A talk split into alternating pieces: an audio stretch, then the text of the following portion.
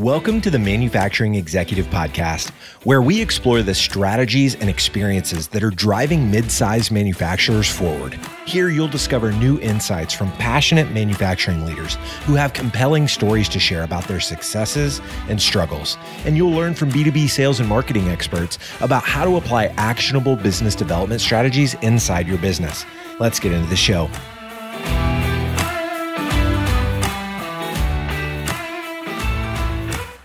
Welcome to another episode of the Manufacturing Executive Podcast. I'm Joe Sullivan, your host and a co founder of the industrial marketing agency Gorilla 76, where we help B2B manufacturers grow through revenue focused marketing programs. In a post COVID world, a few forces have converged to set the stage for what my guest today envisions as an on demand supply chain rooted in America's urban core. In this conversation, we'll talk about a new wave of advanced additive manufacturing technology the struggling urban centers of America's big cities, the desire to create more control over the supply chain, and the opportunity all of this is creating for American manufacturing in the years ahead. Let me introduce our guest.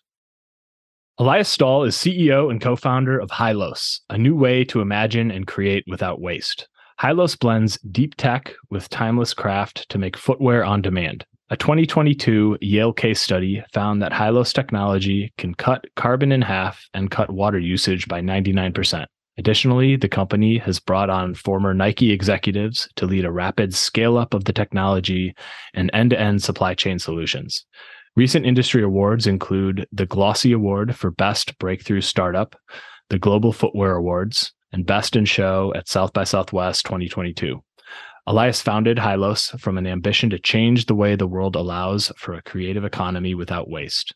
Prior to HILOS, Elias served in the Israeli Special Forces, worked on urban policy while at the National League of Cities, and helped Fortune 50 brands leverage their influence for social impact as VP of product at Handshake. Elias holds an MA from Johns Hopkins University and a BA from the University of Toronto, is an avid history nerd, casual swing dancer, and amateur distiller. Elias, welcome to the show. Thanks for having me. Awesome. Well, Elias, can you kick things off by telling us a little bit about your path and the vision that brought about your company, HILOS? So, before HILOS, I was VP of product at a company called Handshake, and we we're working with Fortune 50 brands that were mostly supply chain companies at BMW, Caterpillar. And it was astonishing to me how well intentioned, well capitalized, and very smart executive teams at these companies uh, weren't able to fundamentally change the very core of their business in a way um, that I think we all felt it needed to change. There was a lot of focus on optimizing around the edges, which is what you hear a lot in manufacturing, like let's get better inventory projections and let's capture our data better and analyze it to make better decisions. But fundamentally, the way things are being made, the way materials are being extracted, finished, and melded or cemented together to create a product is very similar to how it was 100 years ago. And there's a huge amount of inefficiency and waste in that. At the same time, we're living at a moment historically that is so exciting when it comes to materials, hardware, and software capabilities for manufacturing. There's been nothing like this in my mind since the 1890s in synthetic chemistry, where suddenly all three of these categories are undergoing revolutions, which in and of themselves are incredible, but when taken together, create a completely new way to imagine supply chains. And that is what HILOS came to do is to re-envision global supply chains so that we can make without inventory overproduction or waste so that we can move mass manufacturing at 18 month lead times back to the local urban environment, but do it in a clean, sustainable way and do it much more on demand with the market. And that's the potential of these technologies a complete digital to physical product creation process that is a new platform for how we imagine and come to life. And that is an incredible, I think, opportunity both for cities that are looking to understand how to bring manufacturing back to them and how to make it part of the neighborhoods where people work and play, and how to re envision industries like fashion, which is the fourth most polluting industry on the planet, for a more sustainable future. Because right now, we spend so much time and energy making more than we need, shipping boxes back and forth, and ultimately landfilling. And that's because we've hit the end of the road of a mass manufactured kind of globalized supply chain. So that was a bit of a tangent from the original question, but that is where HILOS began and kind of some of the background that informed its inception four years ago. I mean, I love what has motivated and sort of driven the foundation of what your company it stands for. It's really great. Tell us a little bit about what you're doing specifically inside. I know footwear is kind of your niche, or at least has been so far, right? Can you tell us a little bit about what that looks like, what you guys are doing there? So, footwear for us is a ground zero focus for inefficiency and waste. It's a place where we know that we can not only move faster and more efficiently in terms of supply chain, but we're able to create a more compelling product for the customer. And I think this is where any manufacturing executive looking to integrate technology into their supply chain needs to lead with where can it lead to a better product as well as cost savings or efficiencies. So that's why the initial focus on footwear. Footwear is a very interesting animal. It's a barely industrialized supply chain. Most of the technology dates from the Civil War. And when we had to make 50,000 pair suddenly almost overnight to outfit a Union Army.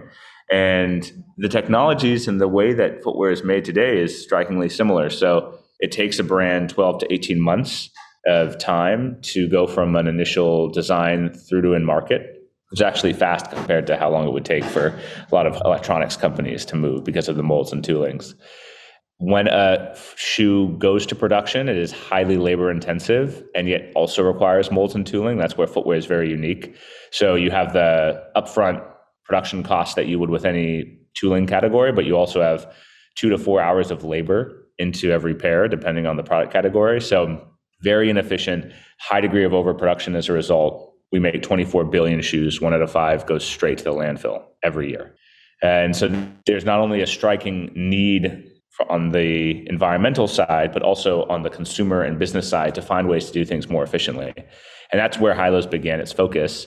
HILOS fundamentally creates new methods to make for footwear that allows us to take what was once 160 parts assembled in 350 steps and reduces that to five parts assembled in 12 steps with a fraction of the labor and without any tooling costs. We do this by developing not only new methods of make, but also leveraging additive manufacturing and generative design to simplify the production process uh, to adopt zero waste manufacturing technologies and to have a digital native core to that product that when moving through digital fabrication can be changed for different design SKUs on the fly. And so we have very rapid development we can offer those we work with. That 12 to 18 month development time window goes down to 90 days with HILOS technology. And then we're able to launch very low volume runs with a high SKU mix, high design mix. So it's a high mix, low volume supply chain for on demand footwear. And then we're able to build in end of life and disassembly and circularity into the product. So everything that we make is able to be made on demand, made locally, made without waste, and made for disassembly. That is the HILOS core focus and technology. But from footwear, we see this expanding across the fashion and apparel industry. Every long tail product category that has high mix, high volume. I think a lot of different SKUs for sizes and styles is ultimately ground zero for waste and overproduction. It was mass manufacturing is really good at making one thing at high volume, high degree of accuracy. But when you have footwear or apparel where it's a little looser, lower volume, higher SKU count, it's very, very inefficient and wasteful. And so that's one place where we saw a digital supply chain to have a huge impact both on the business and on the environment. I'd love to get into additive manufacturing a bit here in this conversation. It's a topic I've had a few guests on that are experts in the space, but it's been a while and I'd love to just sort of do a little mini crash course on sort of what do people need to know right now, manufacturing leaders, what do they need to know about what's going on in additive, what's possible? I would love for you to just kind of get our listeners up to speed on the current state of additive.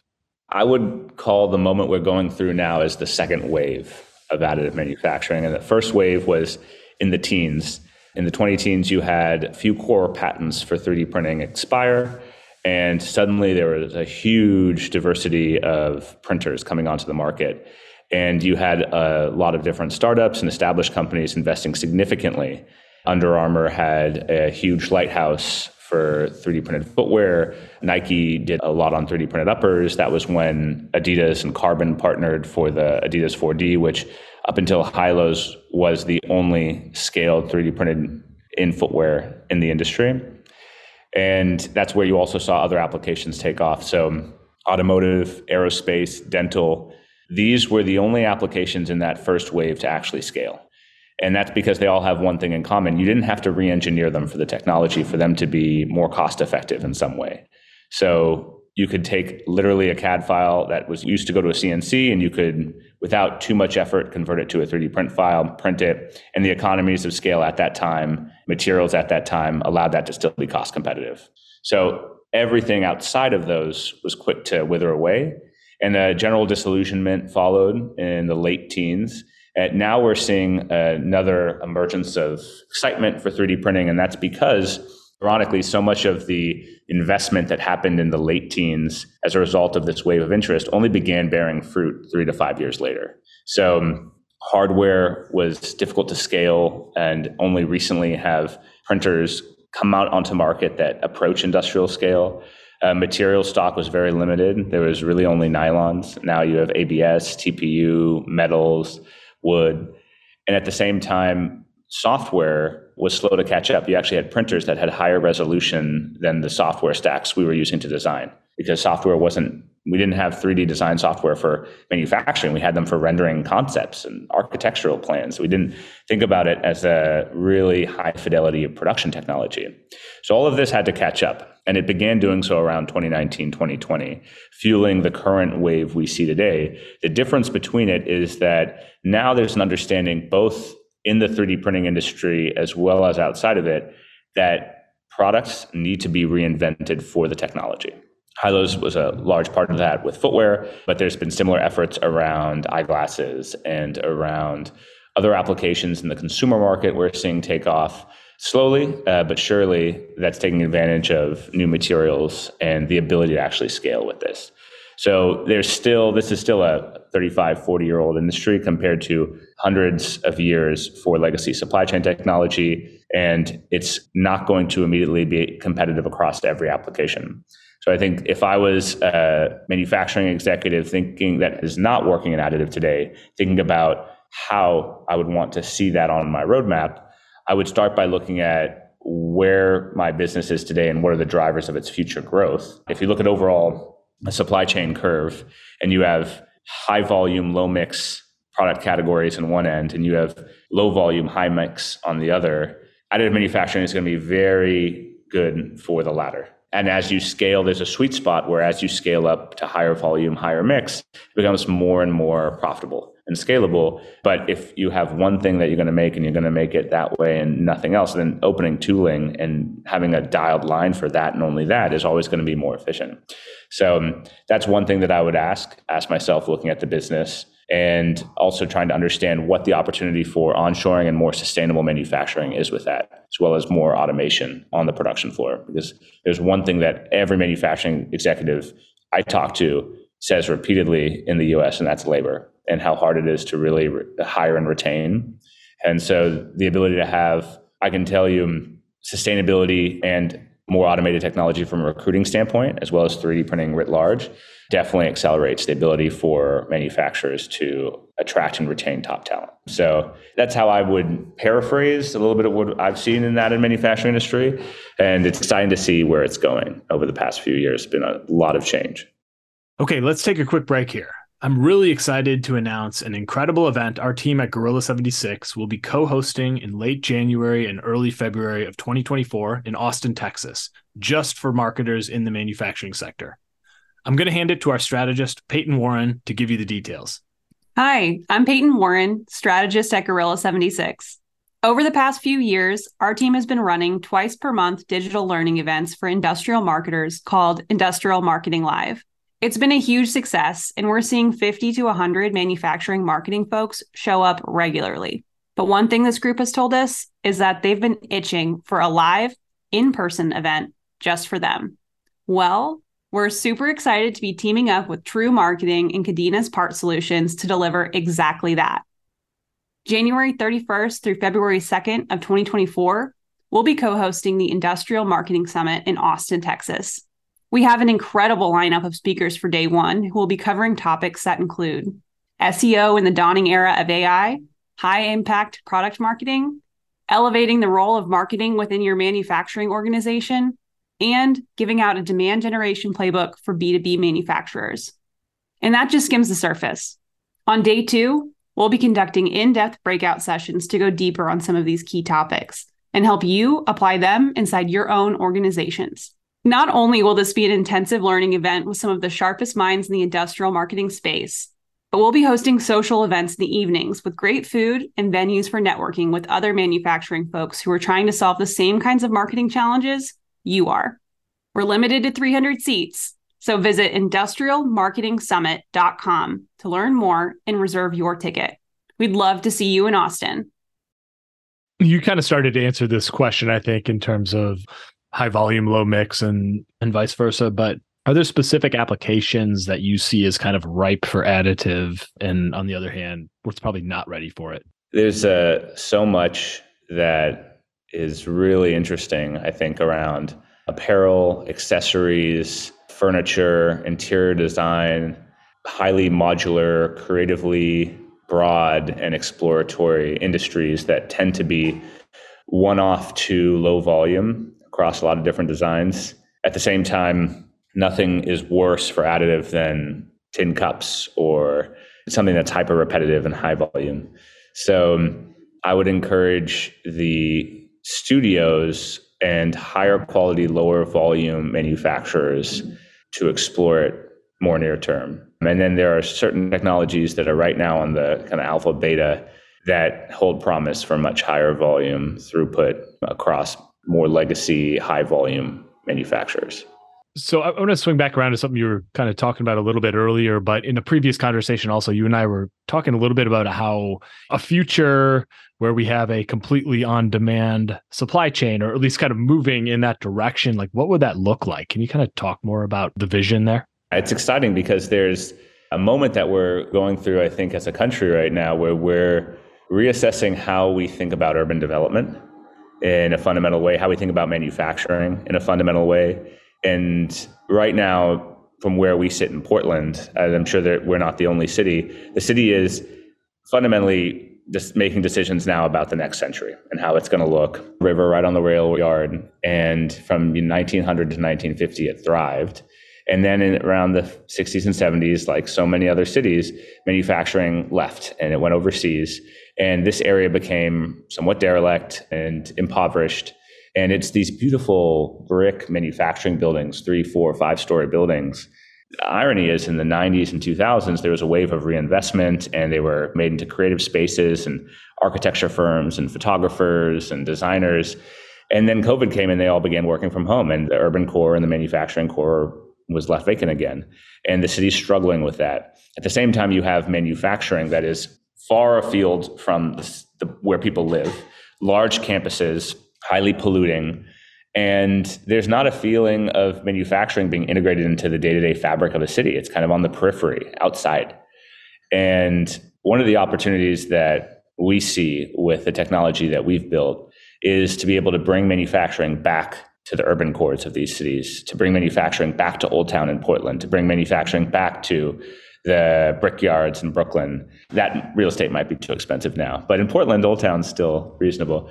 But the idea is to bring manufacturing back to smaller footprints that are within urban neighborhoods. And so there's an exciting moment where we can have creative economies and manufacturing economies live side by side. And instead of having a future where we have thousands of Americans in distribution centers sorting through goods that are made overseas, we can have a future where there are hundreds of Americans in every clean manufacturing studio across green campuses in these urban centers that are actually putting together high quality printed parts and shipping them on demand.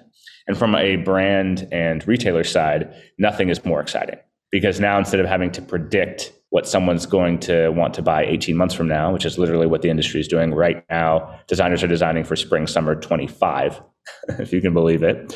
They can begin moving at the speed of our daily lives. Something can happen and someone can design it and put it up for sale and it's not made in advance until someone wants it. And so we're not guessing. We're not guessing what sizes or styles will sell. So for all of the march of retail history, power has gone from manufacturers to brands, from brands to retailers, from retailers to the consumer. And now's a moment where everything is in flux, we can rewrite that contract so that consumers and manufacturers stand together as part of this urban cohort of prosumers.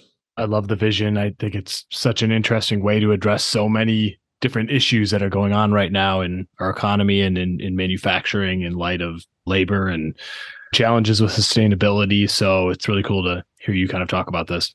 I mean, there's so many people that we hear from that are working behind screens at some of the really cool brands. All we have so many brands here in Portland, but they're all working behind screens and they want to be working with their hands and they want to be in these studios and they want to you walk into an office and there's just a bunch of people at desks, or you walk into a creative studio and there's this blend of digital work and physical work, and there's a creative economy that is tangible and that you can see goes from the screen to your shelf and back.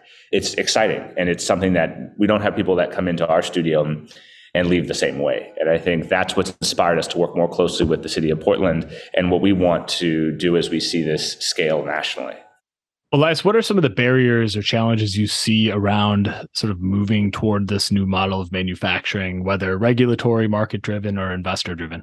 The greatest barrier that we see is on the brand side rather than the consumer side. And then the model of manufacturing today is really set up to only be able to afford the lowest possible cost of the good in order to afford downstream waste. This is going to be very familiar for a lot of manufacturers.